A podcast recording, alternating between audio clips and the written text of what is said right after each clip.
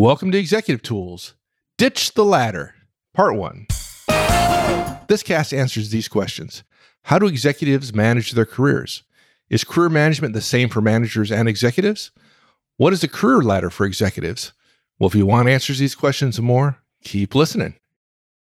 Hey, folks, another reminder here about the M conference coming up October 26th and 27th in Chicago. Thought I'd just run down our speakers for you so you some of you may know these folks.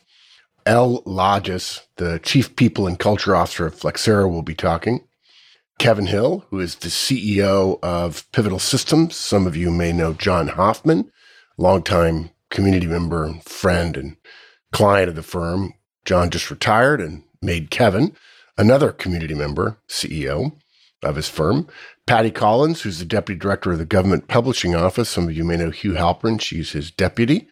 Bill Madden is a supply chain and technology executive, one of the coolest people I've ever listened to talk. Maggie Tucker, who you may have heard in a podcast before talking about frugality.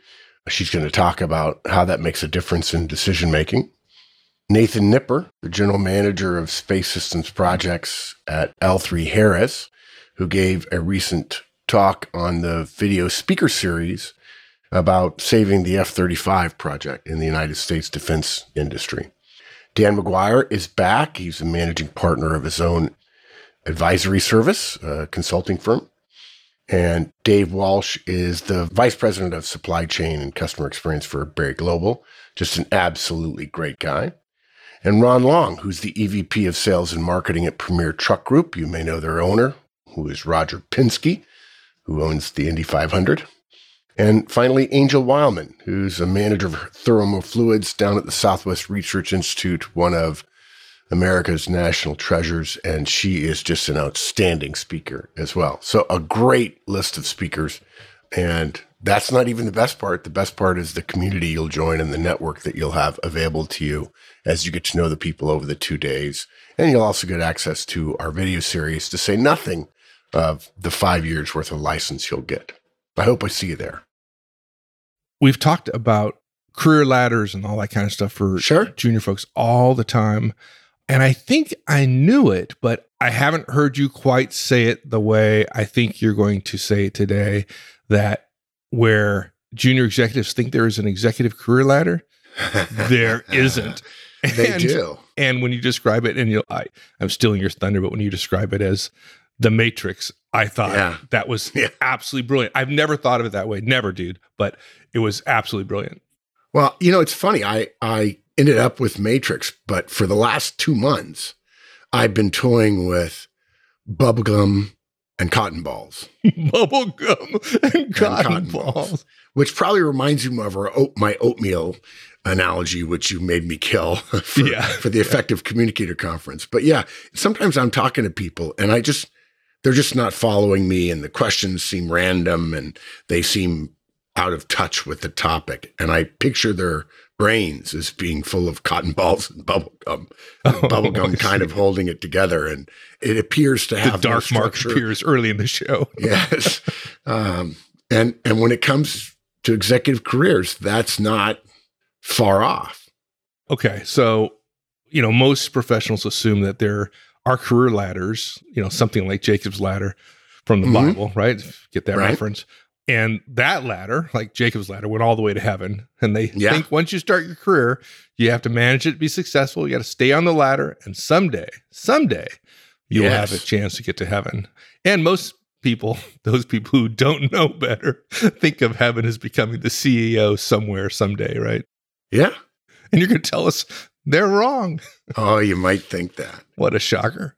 What a shocker. Yeah. And folks, I'm in I'm in the same camp as you all are. So yeah, yeah. okay, so we actually have a long cast. Uh, I wrote this one in record time. It just flowed right out of me. It only took me three hours, and for a cast this long, which definitely would be a two-parter, hypothetically even a three-parter, uh, it would normally take six or seven hours. It was so much fun. So, first item: ditch the ladder.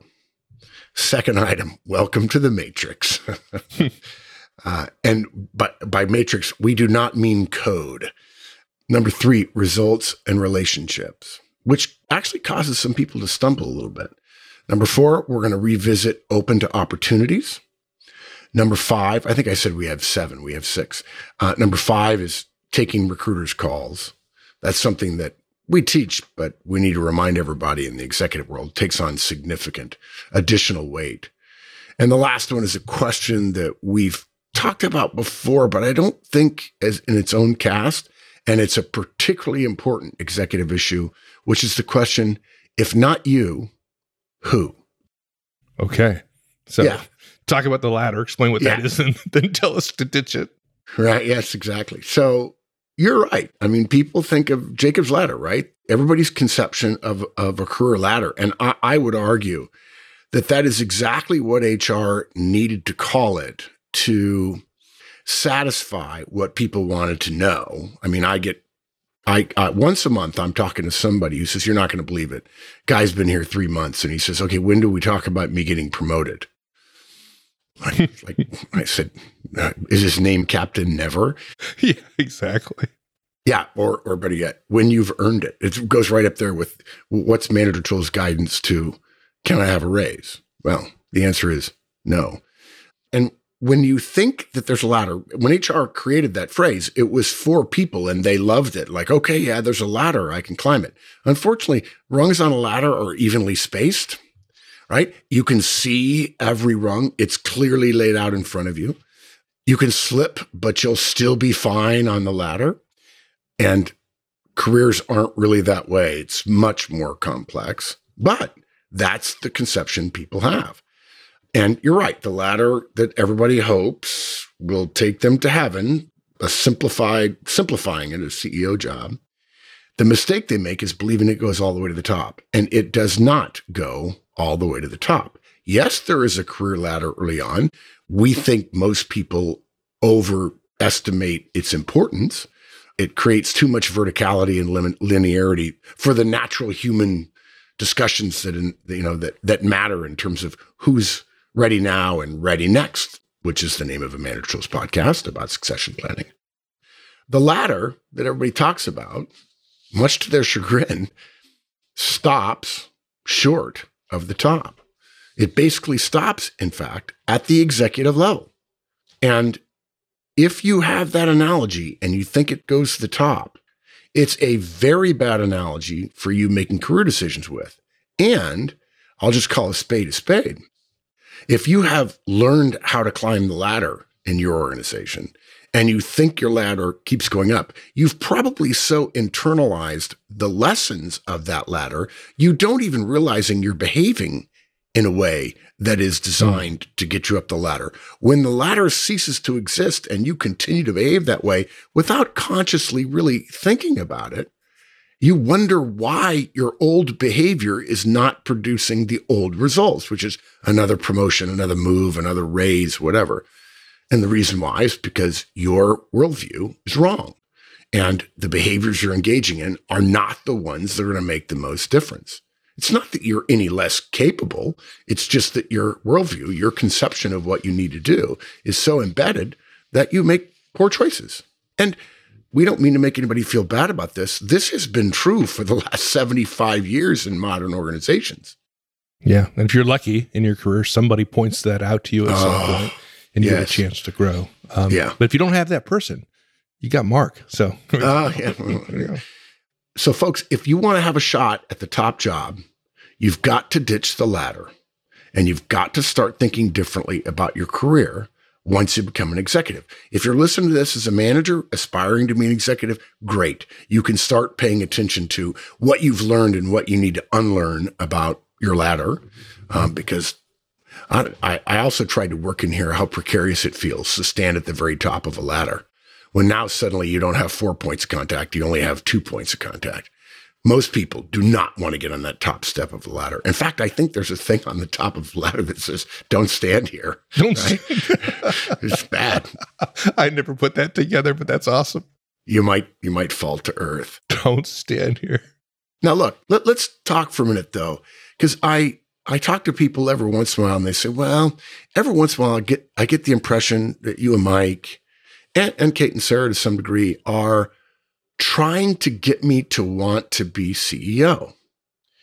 And folks, if I've ever left you with that impression, because I'm in a good mood, I'll say, I apologize. If I were in a bad mood, I say, you're just wrong. I never, I never said anything like that. But look, there's nothing wrong with not wanting a top job. Nothing. Now, let's be clear as a general rule, wanting the top job is very close to a prerequisite for getting it.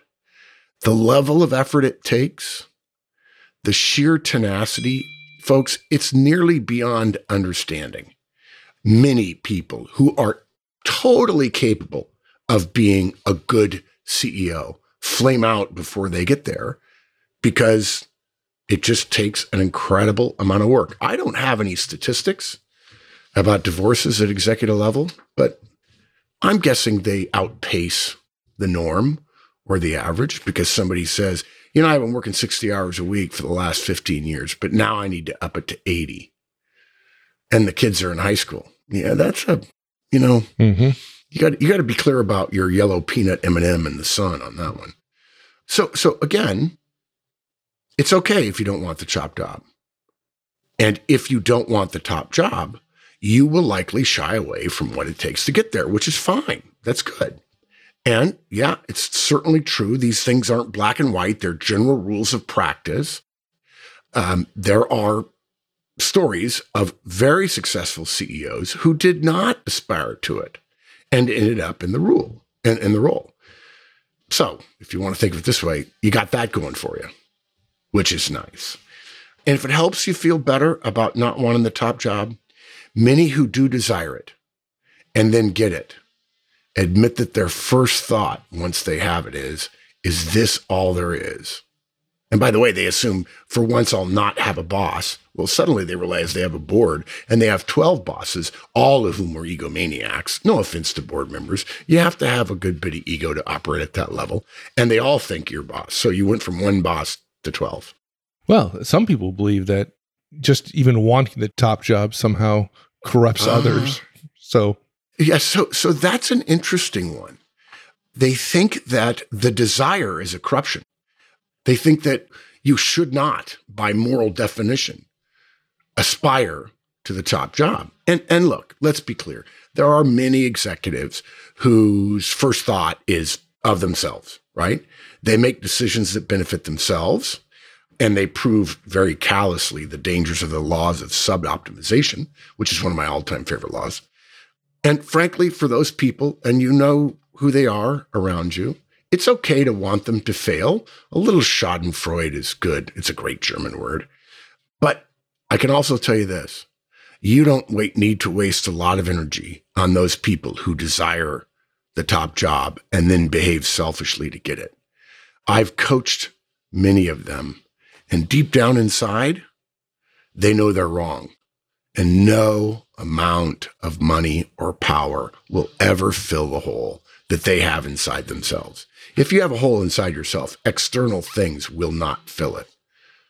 Now, we can hope for their conversion. Sometimes it happens, and that's that's a good thing.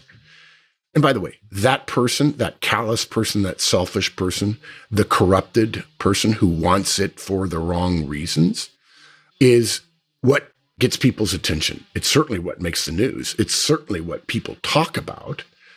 But the fact is, most execs who aspire to the most senior of positions do so out of a genuinely good interest to serve others, serve the, the organization, and to serve their society and their community. They believe, as we think all manager tools and executive tools listeners and community members should believe, that leadership is a trust and it's a matter of service. If those things resonate with you, but you don't aspire to the top, perhaps you should consider aspiring to the top and let's give the selfish climbers some solid ethical competition. Yeah. Okay. So the ladder the ladder doesn't exist at the top right? We the ladder goes up into the clouds, but it doesn't go to cloud 9 or it doesn't go to the heaven cloud, whatever that is, cloud 99, right? It just ends at the clouds. You can't see into it. Those who are, aspiring spent a fair, fair amount of time thinking, oh, oh, I wonder what happens there. There's a very famous political cartoon. It's, it's not really political, but it but it's a cartoon and it shows a cloud in the air with a couple of people very comfortable on it. They've got very nice chairs and they've got a TV, maybe they're reading the paper, maybe. This is from a number of years ago. And the title of their cloud is Cloud 8. And then above them, there's another cloud. And the people up there are dancing and there's music and everyone seems exuberantly happy. And that cloud, of course, is Cloud 9. And the people on Cloud 8 are saying to, to each other, I wonder what goes on up there. and I think that's what a lot of managers think about executives, about what they do and so on.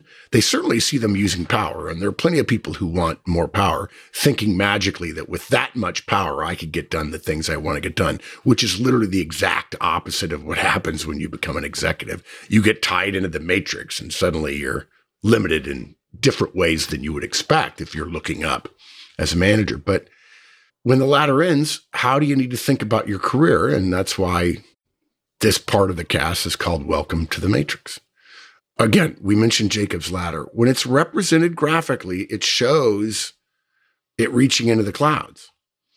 If you use that starting point or that ending point, it's right about careers, except again, clouds are not heaven. They're just the bottom of the executive playground area. The top of the career ladder, what people think of as the career ladder, ends at the clouds of the executive level. And this is what's important about what we're seeing here, where things are less linear, less vertical, less known, less measurable, less formal, less predictable, less obvious, less logical, less clear. Yeah. Absolutely heaven. Absolutely. Yes, exactly. Yeah. Yes, exactly. Not my heaven. yeah. And, and, Mike and I, for those of you who don't know, Mike and I are both engineers. So the idea of less logical, less predictable, less obvious, less clear, less linear, I. Yeah. Why would I want to be in that world? like, I don't. Yeah. Know.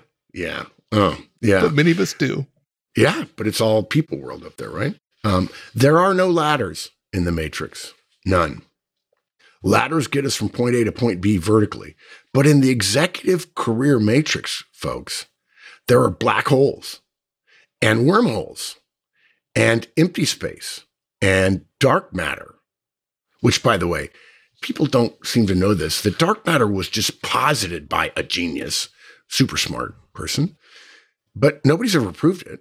It was just like, this is our explanation for why the universe is doing what it's doing. But so in other words, things will happen that make no sense to you, and you will have to come up with a rationale, an explanation, an explication for them.